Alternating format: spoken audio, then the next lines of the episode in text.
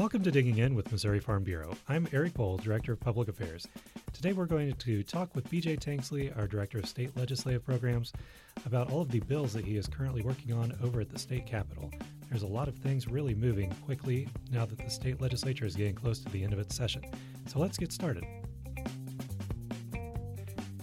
BJ Tanksley is our Director of State Legislative Programs, and BJ's been extremely busy the past few weeks with so much going on at the state capitol. We have about a month left in the legislative session, and uh, there have been a number of different things actually getting some traction over there. So, BJ, appreciate you joining us. Yeah, thanks for having me. Uh, it's been a busy time. I can't remember exactly when I was last. I think it was around spring break time or so. But yeah, it's been a busy time. Uh, as the days get longer, it seems like so do the session days. So it's yeah. been a been a busy time in the Capitol. That's no doubt. Not as much sleep lately. that is for sure. Well, let's get right into it then. Uh, the one of the issues you've been tracking and working hard on is this issue relating to the taxation of wind farms. Can you tell us what's going on with that issue right now? Yeah, um, our members will be glad to know that it does appear the legislature is poised to do something on that. Um, as with most things that make it to the Capitol, you would be you won't shouldn't be surprised um, it's more complicated than it would seem. You mm-hmm. can't just say, "Hey, we're going to tax this differently." Uh, just a quick recap: um, our members and a lot of people around the state were interested in making sure that the taxation of wind farms stays local to the jurisdictions that are holding those wind farms. Um, so that sounds simple. Let's just make sure the taxes stay there. Well, when you start writing language, that that becomes a little more difficult. The good news is everybody seems to be on the same page that mm-hmm. we want to accomplish that goal um, the wind energy folks, the utility folks in the state are all on the same page. Um, we're just trying to make sure we get to the same place uh, and do it correctly. Uh, the good thing is both bills have passed their original House, so the House bill's out of the House and the Senate bill's out of the Senate. Um, and so we're close to getting those done. We're just trying to find the right language to make sure that fits. Now, um, I'm not every day making sure that because I'm no tax law expert, uh, but just there helping to make sure that we're all on the same page and still going the same direction. It seems like that's where we are. At this point, um, there is some language looking at making sure the assessments stay normal um, and that they're not uh, different across the state, um, and then just making sure that that local impact stays local as intended. Um, the good news is we're getting close. Uh, the bad news is there's only a few weeks left, but I do mm-hmm. think it's one of those things everybody wants to get done, so we probably see it here in the next week or two. Good deal. And that one is uh, something that's been led by uh, Representative Allen Andrews from Worth County and then Senator Cindy O'Laughlin from Shelby County. So we do appreciate the help that they've had on uh, getting that issue some attention and, and, moving those bills forward. Yeah, absolutely. They have been um, integral to the discussion and been very interested and active participants. So we really appreciate their help. Yeah, and the the other, there the next issue that we wanted to cover is the initiative petition reform, and that's um, an item that we've talked about for quite a while on the program as well, and. Uh, we saw a little bit of movement on um, SJR 1, which was David Sater, the senator from um, southwest Missouri, Cassville, Barry County area. Uh, where do we stand with that? Yeah, made it to the Senate floor, looking at making sure that all congressional districts were a part of the signature gathering process. Um, and his bill also um, increased the vote threshold for, for passage to amend the Constitution. Um, and so that's a very complicated conversation. As you know, there's lots of different opinions uh, on those issues, um, but made it to the floor, got some floor time, got some pretty healthy debate there for a while, um, and then ultimately was laid over. Um, it'll be interesting to see where that conversation ends up. On the House side, in the last couple weeks, we've had some very active weeks on initiative petition reform as well, uh, where the House committees um, took up several bills relating to initiative petitions. And interesting, they were looking at the same issues. They were looking at how many counties or, or, how many parts of the state were involved in the signature gathering process, and then what should that vote threshold be in order to amend our Constitution. Mm-hmm. Now, some people believe it should be pretty easy to amend the Constitution, that that is the citizens' way to regress their government. Uh, and on the other hand, some feel, as our members came to us after the last election and said, hey, we're using this process quite a bit. Um, now, where do we get as far as session goes? I wouldn't want to guess at this point. It is a heavy conversation. It's not mm-hmm. easy. There's lots of strong opinions on that. Um, but it is something we're still paying a lot of attention to, and we do know that at the very least we should make sure that all congressional districts are a part of the signature gathering process. Mm-hmm. You know, you hear it said that um, if you're wanting to get an initiative on the ballot, you can do it in three to four counties in the state. Um, so that's really not having the whole state as a part of that gathering process. Yeah. Which, when you talk to proponents of initiative petitions, they say that's the vetting process. Mm-hmm. You know, nobody's changing these things through that part, but we're vetting it around the state and making sure there's widespread belief in this. Well, if you're only going to a few counties, you're definitely not seeing widespread Yeah, belief. you're not or- getting the full picture of how the, the totality of Missouri's voters feel about something. And that's exactly right. So uh, we think there's some um, some realistic changes that could be made there, um, and hope that the legislature would continue to look at that issue. We do know there's a lot on their plate, but that is something we would still like to see come up quite a bit. Yeah, and then a similar issue that has a lot of the same uh, arguments uh, on on the both sides of it uh, as the initiative petition reform is the redistricting proposals that have been floating around both sides of the Capitol. Um, extremely controversial to maybe reopen that process after we just changed it uh, in this past election with the Clean Missouri Amendment One proposal. So, uh, where does this uh, stand right now? Yeah, so uh, last week in committee, we or not this past week, um, but the week before, we had a lengthy conversation about redistricting reform, looking at bills um, to basically look at what was done in Clean Missouri related to the redistricting process and go back to the old process. Um, there's a lot of belief around the state that what happened with Clean Missouri was there was a lot of ethics changes and things that had widespread belief around the state to get rid of um, lobbyist gifts and to put uh, limits on giving to campaigns and other things to clean up politics around the state. And then there was this redistricting measure that may not really have related to the rest, but was enough to to convince people to vote for the measure.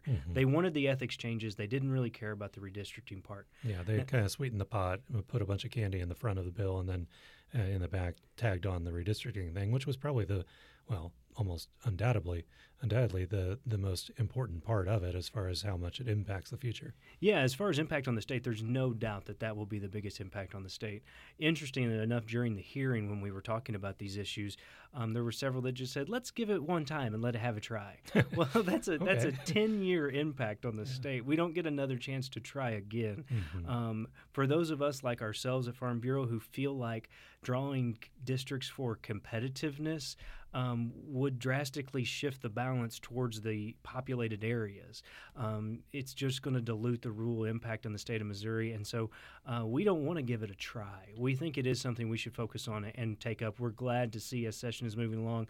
Um, both sides are looking at that issue um, and, and trying to uh, trying to see what can be done about that. Yeah. And, and interestingly enough, they're looking at ethics changes. Um, you know, there was a five dollar gift limit. hmm W- If zero's better than five, why did we put it at five? You know, so there's other some some other changes that could be made in there um, that would also affect the ethics of the state and make sure we're all on the same page.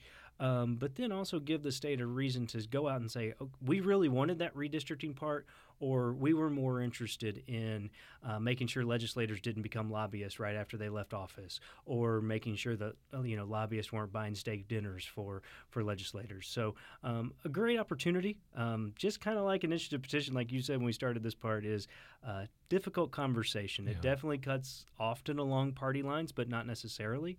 There's some within the minority caucuses that feel like this is also going to be hurtful um, to those from the inner cities that come from minority districts uh, because uh, you can make the argument they're not necessarily competitive right now either. Right. Um, so it, it, it'll be a very um, interesting conversation over these next couple of weeks, and I do think that'll be a large part of the conversation over these next few weeks. You think that's going to make it to the finish line? Is that going to be something that gets to the voters? Does it make it to the finish line this year? Um, I don't know, but I do think there'll be a big push in these last four weeks um, to get that done. Yeah.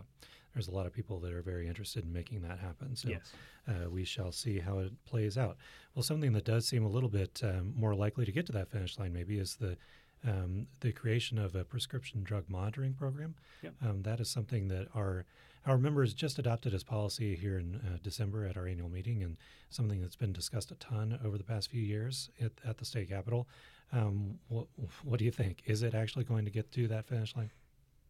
You know, it's it's seventy five percent of the way there. It Mhm. passed the House, it made it through Senate committee, it now is sitting on the calendar for Senate floor debate. It's further along than most things are. At yes, this point, so. exactly. if you look at a scale of things, it you know it's likely to pass. Mhm. But in reality, is it going to pass? Um, we sure hope so, Mhm. um, because we think it would play a large role in fighting the opioid epidemic.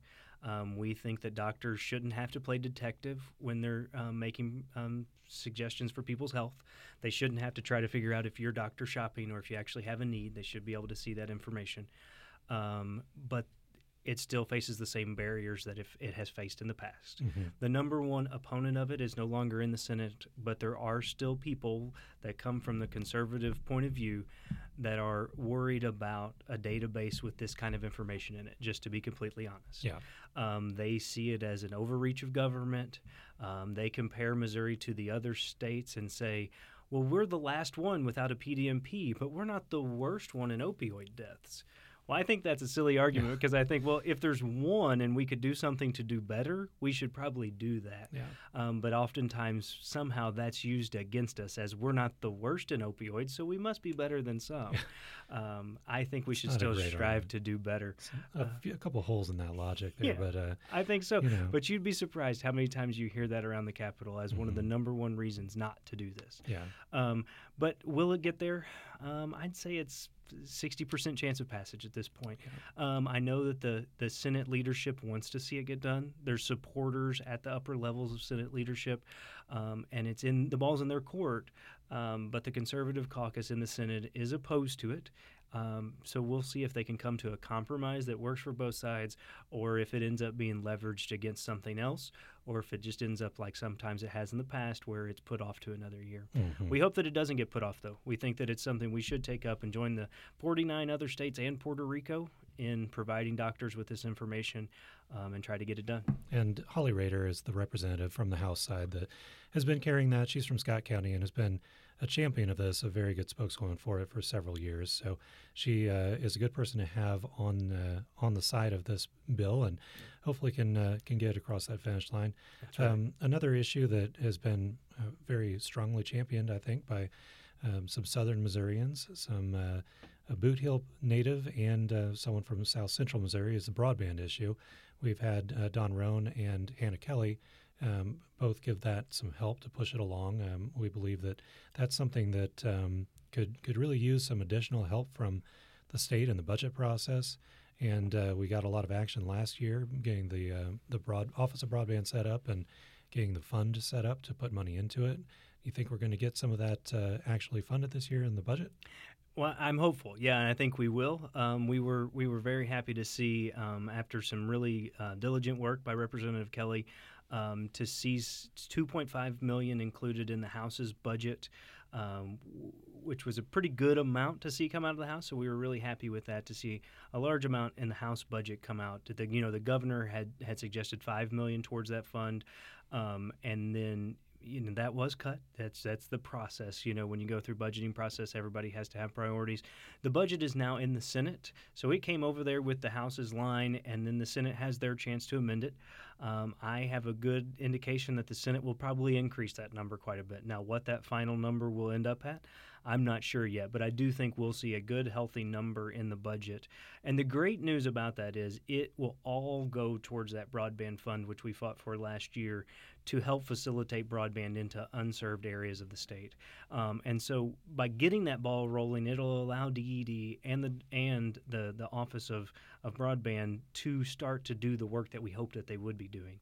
You know, they've done a lot of good work out there advocating and talking about why broadband's important and teaching communities why they should be uh, pushing. Um, but this is what they were really there to do: Yeah. is try to facilitate broadband into those very tough to reach areas. And the quicker we can get money into their hands and let that process start to work, um, the better off we're all going to be, um, because they need that. That's that's Yeah. why they were put in place. There's only so much you can do without the money in, in place. So, Unfortunately, that is the fact. the and, and this, you know, you hear from people that understand broadband that that amount of money, single digit millions, doesn't go a long way. Mhm. Um, but that shouldn't stop us from doing something. Yeah, we got to Uh, get started. Missouri's never going to have the, the hundreds of millions just to pour towards broadband deployment. Um, that's not the way our state works. You Mhm. know, let's see if it works and then you know take baby steps forward. Uh, but this will be a good, healthy step in that direction. Yeah, and another issue related to broadband, uh, which is digital infrastructure for the future, is our transportation infrastructure, and that is something that's been the center of conversation over the past couple of months. And it seems like we're actually seeing some action uh, some resolution on the debate on that? Yeah, you know, the governor um, introduced his bonding proposal in his um, State of the State address, which was to do $350 million in bonding for 250 bridges replacements across the state. That was met with mixed reactions in the in the in the legislature. Some said, you know, great plan. That's a good way to infuse a bunch of money into a need, and some said that's not the way we should go. Um, the House said, let's fund it through general revenue. And they offered $100 million in general revenue and promised to do that over several years. The Senate is taking another approach where they have, um, well, interestingly enough, this came up Tuesday night, I believe, and didn't end until Wednesday morning. We had a good, healthy, several hour filibuster on the Senate floor um, talking about what we should do about transportation. In the end, they didn't come to a resolution that night, but both parties came back to the table, as often happens in the Senate, and came to a compromise. Mm-hmm. And the compromise isn't going to give everybody all of what they wanted. Um, but one thing that should be noted is the MoDOT was using this grant money as um, the local portion towards what's called an INFRA grant um, from the federal government for transportation. And that money was going to be used towards and will be used uh, towards major projects like possibly the Rocheport Bridge. Because um, currently, Missouri doesn't have a funding mechanism to be able to do that project. It's going to be over $200 million for that project, and we don't have the money to do it. Mm-hmm. If the bridge fell right now, other than the fact it would be an emergency, we wouldn't be able to just go out with the funds we have and replace it. This grant money would get us a long way towards that. So it's important that we do the bonding in order to be able to prove to the federal government we're doing our local impact in order to be able to pull those grant money, grant dollars down. So what they did was they came to a compromise in the Senate and said, okay, if these bonds are important for the grant, then we'll do them. But if we don't get the grant, then we won't do the bonding. Mm-hmm. And so we'll see how that continues to move forward. But I think it kind of makes sense. If yeah. you need the grant dollars to get the bond, then let's make sure we're not doing one without the other. Yeah. And this would infuse um, close to similar dollars. They cut the timing of the bond down from 10 years to seven years. So it's more of an investment per year, but you're paying less in interest. Um, so, so doing some inserting some conservative values into that, but still allowing that one time infusion of funds. Now, the one thing I do like to point out on this is this doesn't fix our fun our transportation funding issue. Yeah, not even close. It doesn't it yeah. doesn't. And I want to make sure everybody that listens and knows that is this is a great deal. Yes. Will we do a lot of needs around the state? Yes. But this doesn't address the long-term funding need for transportation. What we need is a lasting continual funding to fund the year-to-year needs of the state. Mm-hmm. And this doesn't do that. It yeah. is a great plan. Is it better than nothing? Absolutely. Um, do we support it? Yes. Um, but it doesn't fix the long term funding needs for the state. Yeah. Well, let's turn our attention to um, an issue that everybody listening, I'm sure, cares a lot about, which is property rights. Um, the, the couple of issues that you've been working on for that have really um, come up to the top of everybody's minds in the past in, in the, in the past few days because there's going to be some uh, action next week in a rally that we're going to talk about a little bit um, on these two bills. But the first one is uh, House Bill 1062, which Jim Hansen, the representative from Pike County, um, just northwest of St. Louis and south of Hannibal, um, introduced, and that is a, a bill that would address um, eminent domain concerns. Can you tell us a little about what that bill does? Yeah, so Representative Hansen has had House Bill 1062 since early in session and has filed similar legislation in the past. Missouri Farm Bureau has always been a supporter of this, but previously when we talked to legislators they would say oh well that's at the PSC and they'll take care of it mm-hmm. and so it, for lack of a better phrase they kind of said you know th- that's on them not on us mm-hmm. um, but over spring break, while the legislature was on spring break, the PSC did act, and to no surprise to us, they granted basically the power of eminent domain uh, to Clean Line Energy for their Grain Belt um, transmission line, mm-hmm. and and what that is for everybody that knows is a merchant transmission line whose main goal is to bring wind power from Kansas to Indiana and parts further east from Indiana Their main goal is not to serve Missouri citizens. In their initial filing, they even said, We are not a typical utility. We are working outside of that realm and we are working outside of that regulatory framework. Now, traditionally in Missouri, if you're not a regulated re- utility by the state, um, you don't get the power of eminent domain. Mm-hmm. If you mm-hmm. want to build a transmission line, you can, but you have to work with each landowner along the way to be able to do that. Um, so House Bill 1062 would say that no above ground transmission line uh, offering direct current power uh, should have the power of eminent domain. And so that is to get directly at these types of projects who are using direct current because it's more stable and it's not intended for use along the line. Um, and, and, we want to make sure that as we move forward as a state, that these merchant lines who would like to bring cheap power across our state um, to the East Coast, to the to the power hungry states, um, aren't using Missouri's land on a cheap basis. Yeah. If they want to come across here, that's fine, but they need to pay fair, fair market value and not have the power of eminent domain to do so. You know, the truth is, um, when you look at these types of projects, Arkansas said no to it previously. Iowa has said no thank you to it as well. And so if Missouri becomes the state of, of least resistance, this won't be the only power line that chooses to mm-hmm. come across northern Missouri where there's not a lot of trees, there's not a lot of changes in elevation. Uh, will become a power highway for people who choose um, to take advantage of our laws, to take people's property in order to get gains from basically Indiana and parts east of there. So yeah. it's a major property rights issue. We've been pushing back on it. Farm Bureau, the landowners groups in northern Missouri, other agriculture organizations have been saying no thank you to this. Um, and so, luckily, since that PSC decision, uh, we've gotten a lot of attention from the legislature. Mm-hmm. The legislature was relatively shocked by this PSC decision. You know, they hadn't been following as closely as our people had, um, and they were shocked that a um, a for-profit, private for-profit company was given the power of eminent domain over Missouri landowners um, and said no thank you. Yeah. And so we've seen some quick action by the legislature, and we appreciate that. We expect that bill to come to the House floor next week, and we expect them to take fast action on it.